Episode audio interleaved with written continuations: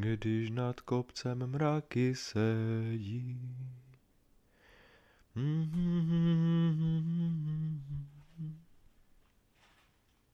A naopak. Jsou věci mezi nebem a zemí, jednou z nich je člověk. Jsou věci mezi tělem a duší. Jednou z nich je chůchela. A naopak. Chůchela. Tak a je sama. Na všechno okolo domu je sama. Na to je zvyklá. Ale co včera Bog už odejel, je to jinak.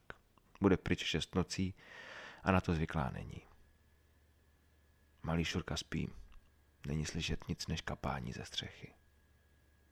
Když vyjde ze dveří, zrovna se začínají kmeny stromů rýsovat v šerosvitu přicházejícího dne. Její čas. Vykydat hnůj, nově nastlat a podojit stračku. Pokaždé ji zabolí u srdce, když si vzpomene, jako měli tedy obrovskou radost. A taky ten, ten pocit, že se hospodářství zvětšuje. Ale dostali za to telátko málem jak za dvě a mají teď jistotu, že do jara vyjdou. A ještě i mlíko zbylo pro ně. Možná, kdyby měl už tehdy Boguš tu práci, co jí má teď, tak kdyby, kdyby, kdyby. Měla by to nechat spát a počkat, až to všechno smaže čas. Objala stračku a poděkovala. Když bude zima tuhá, budou zase spávat všichni v domě. Králíkům vymetla bobky, ještě dá sena a natrhá čerstvý lupení, dokud ještě roste. Bejčáky a mlíčáky, co mají nejradši. Jeden z nich je pořád takovej, no včera už byl spavej. Tak ho z rovinka žohne a pověsí vykapat. Bude dneska k obědu. Lepší, než aby se všichni okolo něj trápili a čekali na nejhorší. Hodí slepicím, než pak všemu živýmu roznosí vodu. Natahat taky vodu do domu, dřevo. Zatopila a než strkne mlíko na kamna, hodí do něj dvě hrstičky ovsa. Bude kaše s povidlíma. Připravila Šurkovi oblečení a dala mu ho nahřívat ke kamnům. Ještě spí, ale dneska už nebude potichu a nebude se hlídat, aby ho neprobudila. Už ne. Musí vstávat. Musí ho začít trochu honit lenivce malýho. Letos už půjde do školy, bude tu na všechno už úplně sama. Musí taky začít pomáhat, nejenom hezky povídat. Vymýšlí ty svoje bajky, má divoký představy. Kam na to pořád chodí?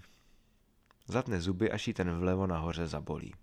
Měla by si ho nechat vyndat. Ale když dává pozor a kouše po druhé straně, ani o něm neví. Děti z ostatních rodin jsou porád v jednom kole, pomáhají, pracují nebo si hrajou pro Šurku taky přiběhnou a to on i jde, ale, ale ani to ne vždycky. Musí ho začít trochu honit do práce, aby schlapštěl. On to tam z kraje, ten žije od 20 už celých 14 let úplně sám, co se mu ztratili nejdřív mamka a pak i tatka. No, divný věci se lidem přiházívají a Šurka jen sedí a přikládá do. To už je užitečnější ten strašák do zély, ten manek. Uvědomí si, že už třikrát se utvrdila v tom, že ho musí donutit něco dělat, ale neví jak na to. Jí do práce nikdy nikdo honit nemusel. Odmala viděla, jak táta lámal o hřbety jejich bratrů schnilý plaňky, co vsteky vytrh z plotu, když nechtěli dělat nebo se někde zašívali. V některých ečeji vězeli hřeby. Pak museli jít a jako první tam dát nový pláně. Prej, Jestli nebudou porádně držet, vemu je na vás hned příště ty zmetky. Bez tak bude brzo plot jak novej, když budete furt zalezlí v hnoji darmožráči. To pak budete prvnářku. Začala si radši nahlas zpívat.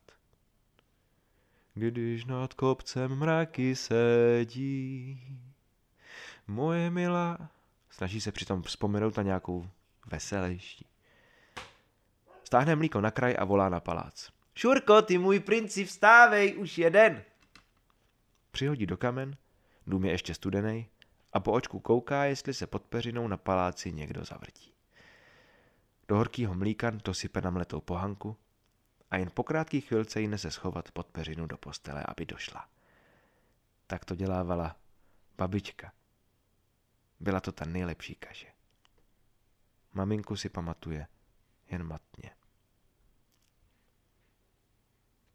Dveře za ním bouchly a on cítí v zátylku zbytek teplého vzduchu ze sednice, který se z posledních sil zachytává jeho ještě dětských chloupků a pak neodvratně mizí do chladného listopadového vzduší. Mohl si bejval vzít šálu, ale doufal, že když se bude s oblíkáním oplendat, den potáhne k obědu a on se z toho vyvlíkne a bude muset jít až po něm. Teď, aby si vyhrnul límec a zapnul knoflík u krku, jinak mu tam nafouká. Stekne frkne a dál stojí. Když se ráno na paláci probudil, byl už den. Pod žebřem stála máma a volala, ať už jde, že mu stydne kaše. Sem na palác už dávno vystoupalo teplo od kamen, co máma zatopila. Venku je mokro, v noci pršelo. Slyšel to a budilo ho to. Nesnáší ten déšť. Bubnuje, mlátí do střechy, takže se nedá spát.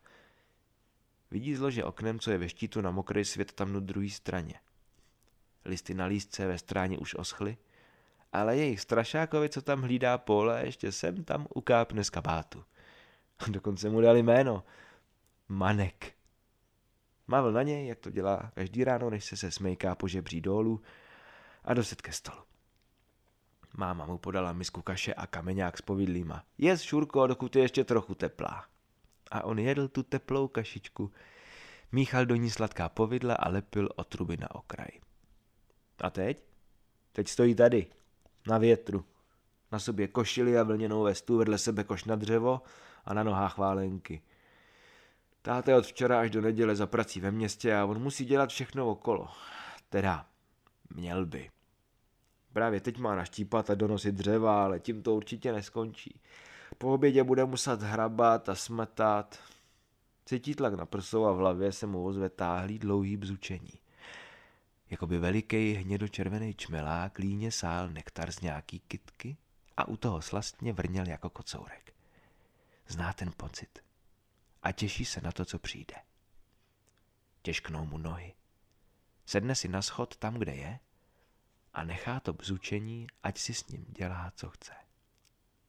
Zádama se opře o dveře a hlavu položí spánkem na hranu koše, co ho má naplnit polinkama. Nechce se mu spát.